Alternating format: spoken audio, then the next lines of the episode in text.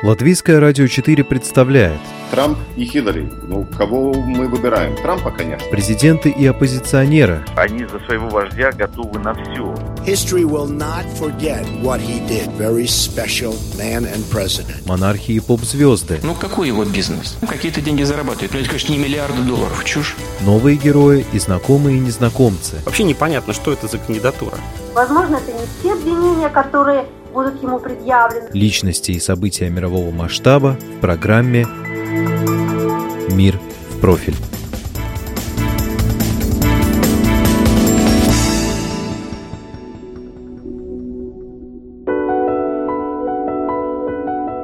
В расследовании отравления Сергея Скрипаля новые подробности.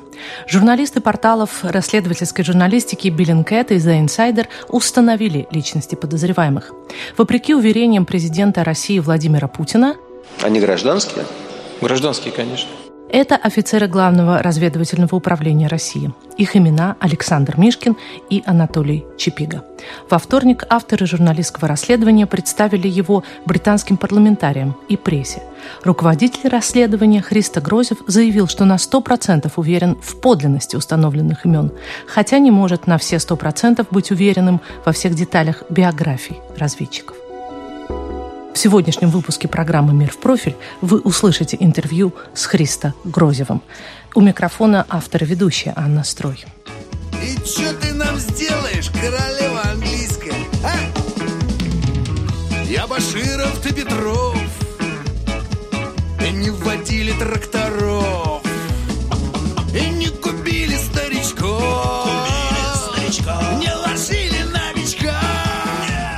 История с опознанием подозреваемых в покушении на убийство российского двойного агента Сергея Скрипаля выглядит как фарс. Наверное, многие слушатели согласятся с мнением бывшего руководителя службы безопасности Сейма, полковника в отставке Раймонда Рубловского. В такой непрофессионализм российских спецслужб трудно поверить. Если это правда, если идентичность такова, что, скажем, два сотрудника ГРУ находятся в Великобритании в тот же момент, когда происходят какие-то там ситуации. Но с другой стороны, я просто думаю, что это ну, такая, скажем, слишком тогда плохо спланированная операция для ГРУ. Я все-таки склоняюсь к тому, что полковника ГРУ не посылали бы на такое задание. Я думаю, что это идет такой эпизод большой инф- информационной войны между конкретно Великобританией и Российской Федерацией. Разумеется, вопросы остаются, их много. Я говорила со спецкором российской «Новой газеты» Иреком Муртазиным, бывшим работником спецслужб. Ирек шел по следу Баширова Чипиги. Он обращает внимание на некоторые важные моменты. Вообще, это странная история. Британия очень дозированно сливает информацию по этому делу. Хотя вот в распоряжении следствия и не только. Есть очень серьезный документ, по которому, в принципе, можно было проследить судьбу там Петрова и Башира. Он называется «Анкета для получения британской визы». Ну, хорошо, там, следствие не хочет сливать информацию, но это не секретный документ. То есть есть десятки людей, через руки которых прошел этот документ. Есть, в общем-то, британские журналисты, которые могли бы получить, заполучить этот документ, если бы ну, он существовал в природе, если бы он не был там почему-то засекречен. А почему вам Тогда- кажется это засекречено? Какая причина? Ну, ну не знаю. Вот, э, вот это как раз э, одна из странностей вообще этой истории, что фамилии утекли, видеозаписи с камер наблюдения, которые, в общем следствие оперативно там изъяло, я думаю, ну, в первые часы, там, дни расследования. А вот анкета на получение британской визы, она до сих пор не появилась в публичном пространстве. Не менее удивительно, что Скрипаля никто не видел до сих пор.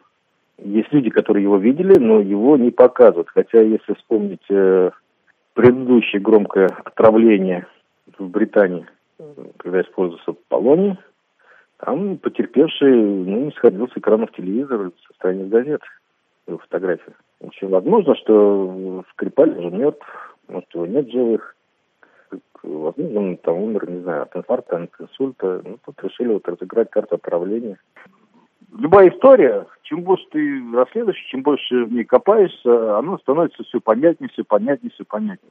История отравления Скрипалей, история путешествия салгирецких пацанов, она становится все туманнее и туманнее. То есть чем больше мы узнаем, тем больше она становится непонятной.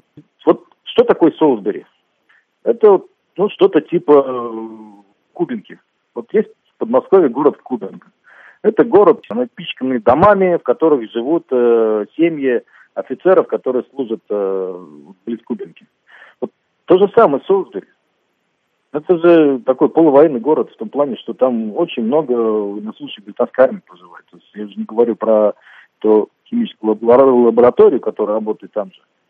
Этот город напичкан там камерами видеонаблюдения. Плюс э, дом, в котором жил э, Скрипаль, это дом, купленный на деньги британской разведки, который, в принципе, в последний момент включила Скрипаля в список э, на обмен на группу Чапман. То есть британцы попросили американцев, и Скрипаль оказался в Британии. И он оказался под защитой британской короны. То есть, э, а дом был куплен на деньги там тоже Ми-6. И неужели этот дом не оборудован средствами, обеспечивающими безопасность Скрипаля? Тем же видеокамерами. Даже на фотографиях есть э, видеокамера, даже на фотографиях этого дома есть э, видеокамера, которая направлена в сторону двери. Поэтому, я думаю, у британцев есть видеозапись моменты, когда двери обмазывали новичком, как они говорят. И они точно знают, кто это сделал. Или наоборот, этого никто не делал, они точно знают, что никто эту дверь не мазал. Поэтому и нет э, скриншотов с видеозаписи, сделанной с камеры, которая стоит над дверью. В общем, я могу только повториться. История э, отравления Скрипалей, она становится все более мутной и все более непонятной. Однако разные источники разных СМИ, российских и британских, работа журналистов с документами и свидетельства лиц, знавших и опознавших обоих подозреваемых, оставляют мало места сомнениям в качестве журналистского расследования. Руслане Баширова опознали полковника ГРУ Анатолия Чипигу. Настоящая фамилия Александра Петрова – Мишкин. Он военный врач в звании подполковника или полковника. На сайте Беллинкет доступна самая подробная информация о том, как шло расследование, какими источниками пользовались журналисты и какие выводы сделаны. Причем на русском языке. Опубликованные Беллинкетом данные перепроверяли журналисты других СМИ. Некоторые из них вели свои параллельные расследования. Не все публикации, конечно, вызывают доверие. Например, «Желтая Daily Mail» пишет о внезапном исчезновении бабушки Александра Мишкина, которая очень гордится внуком и даже хранит фотографию, где Путин вручает Мишкину звезду героя. Саму фотографию расследовательская команда не видела – но семеро жителей родного села Мишкина в Архангельской области опознали его личность.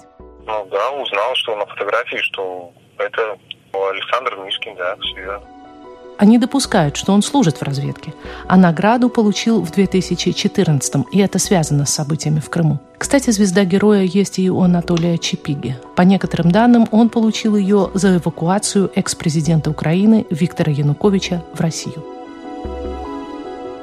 пазл складывали по кусочкам, и в какой-то момент количество собранного материала перешло в качество. Нам удалось связаться с руководителем расследования Христа Грозевым. Вы продолжаете какие-то еще расследовательские действия в, этом, в этой области или, э, установив личности подозреваемых, вы пока эту тему закрываете? Ну, не закрываем тему, потому что, конечно, сейчас будет э, серия всевозможных э, опровержений, которые уже видим со стороны прокремлевских СМИ э, и, и со стороны Кремля. Уже видим, что российское посольство в Лондоне назначило пресс-конференцию на пятницу. Мы считаем, что, скорее всего, там и наше расследование будет э, затронуто. Поэтому мы должны, конечно, отвечать на все эти опровержения. Так что продолжим в этом плане. А кроме того, а, если правда то, что видели в, моих, английских газетах, что английской а, разведке и полиции удалось а, идентифицировать третьего человека, который был как-то связан с этой группой, с этой миссией, если они опубликуют фотографию этого человека, мы бы хотели, конечно, и продолжит по этому третьему человеку. Но у вас есть сейчас сотрудничество и с разведкой, и с правоохранительными органами, или это чисто независимое журналистское расследование? Абсолютно нулевое сотрудничество. Ну, вы, вы сказали в интервью BBC, что у вас было 15 независимых друг от друга источников, э, и вся информация перепроверялась, да? Ну, 15 различных по разным пунктам. Это не, не, ну, конечно, не то, что 15 да. по каждому. Да, да, да. 15. И в основном это были открытые источники, как вы их характеризовали, но и закрытые сведения. Сейчас мы видим в примере журналиста Сергея Канева, что э, ну, становится даже опасно людям сотрудничать по этой теме. Э, скажите, ваши информаторы в России испытывают какое-то давление?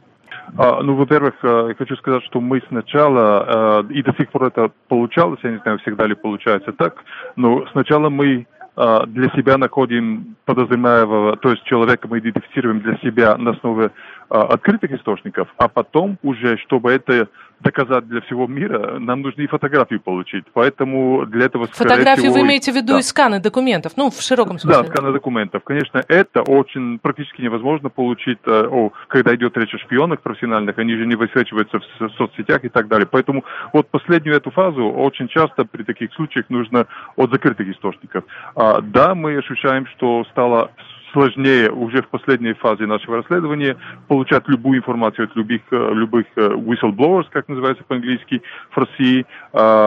Из всех, например, однокурсников По-русски мы это называем Мишкина. те, кто поднимает тревогу, да? Да, да, да.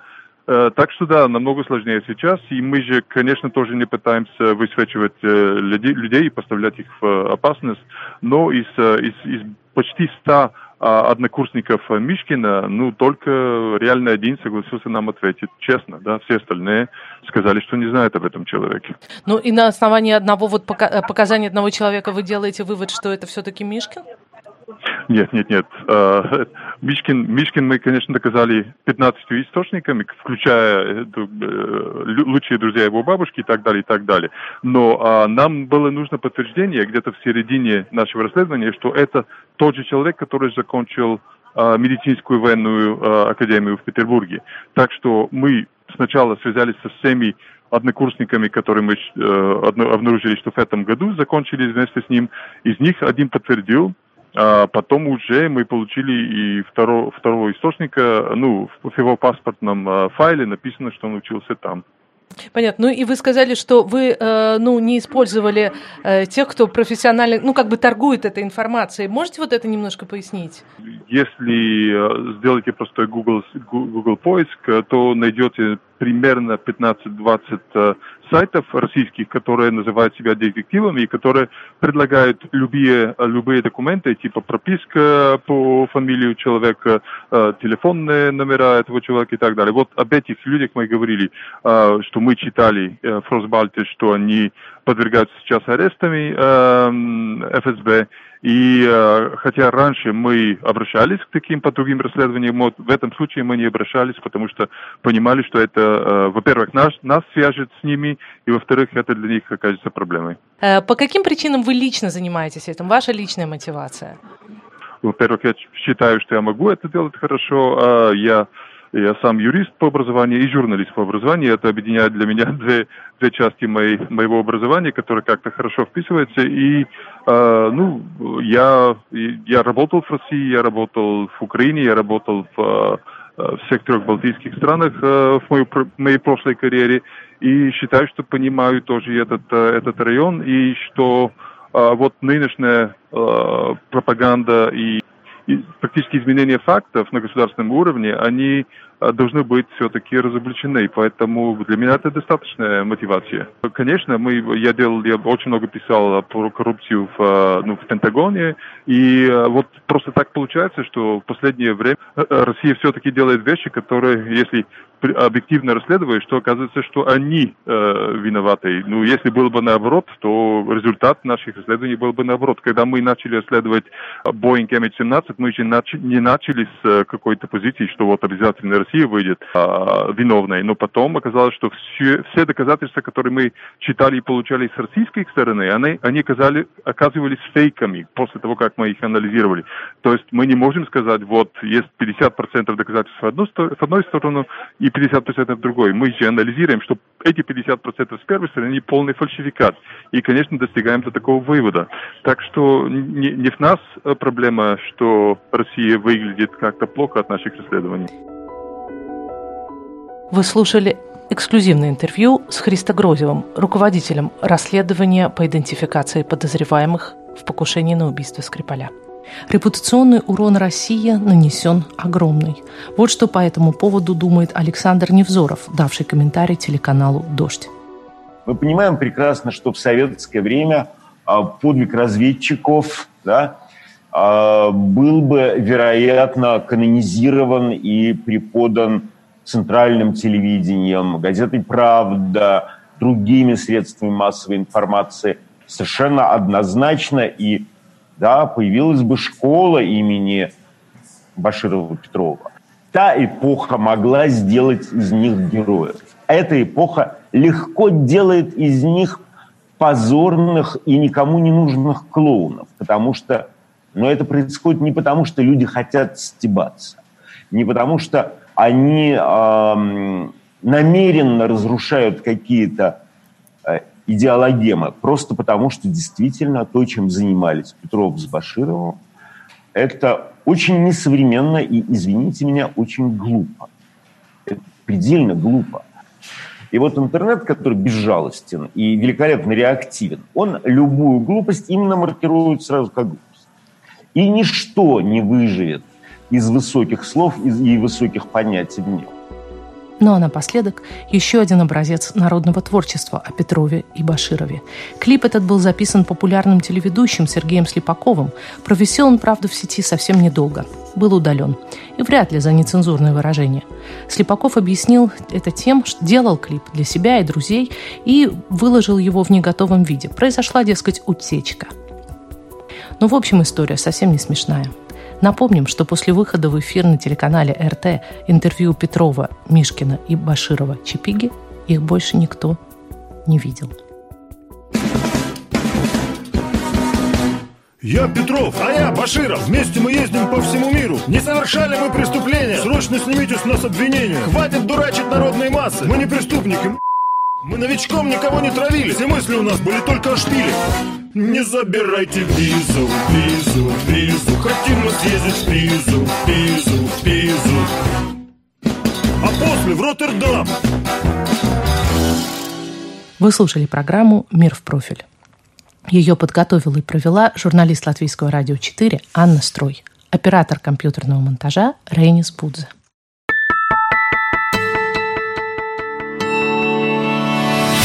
Человек и его поступки – события и его значение в программе «Мир в профиль» на Латвийском радио 4.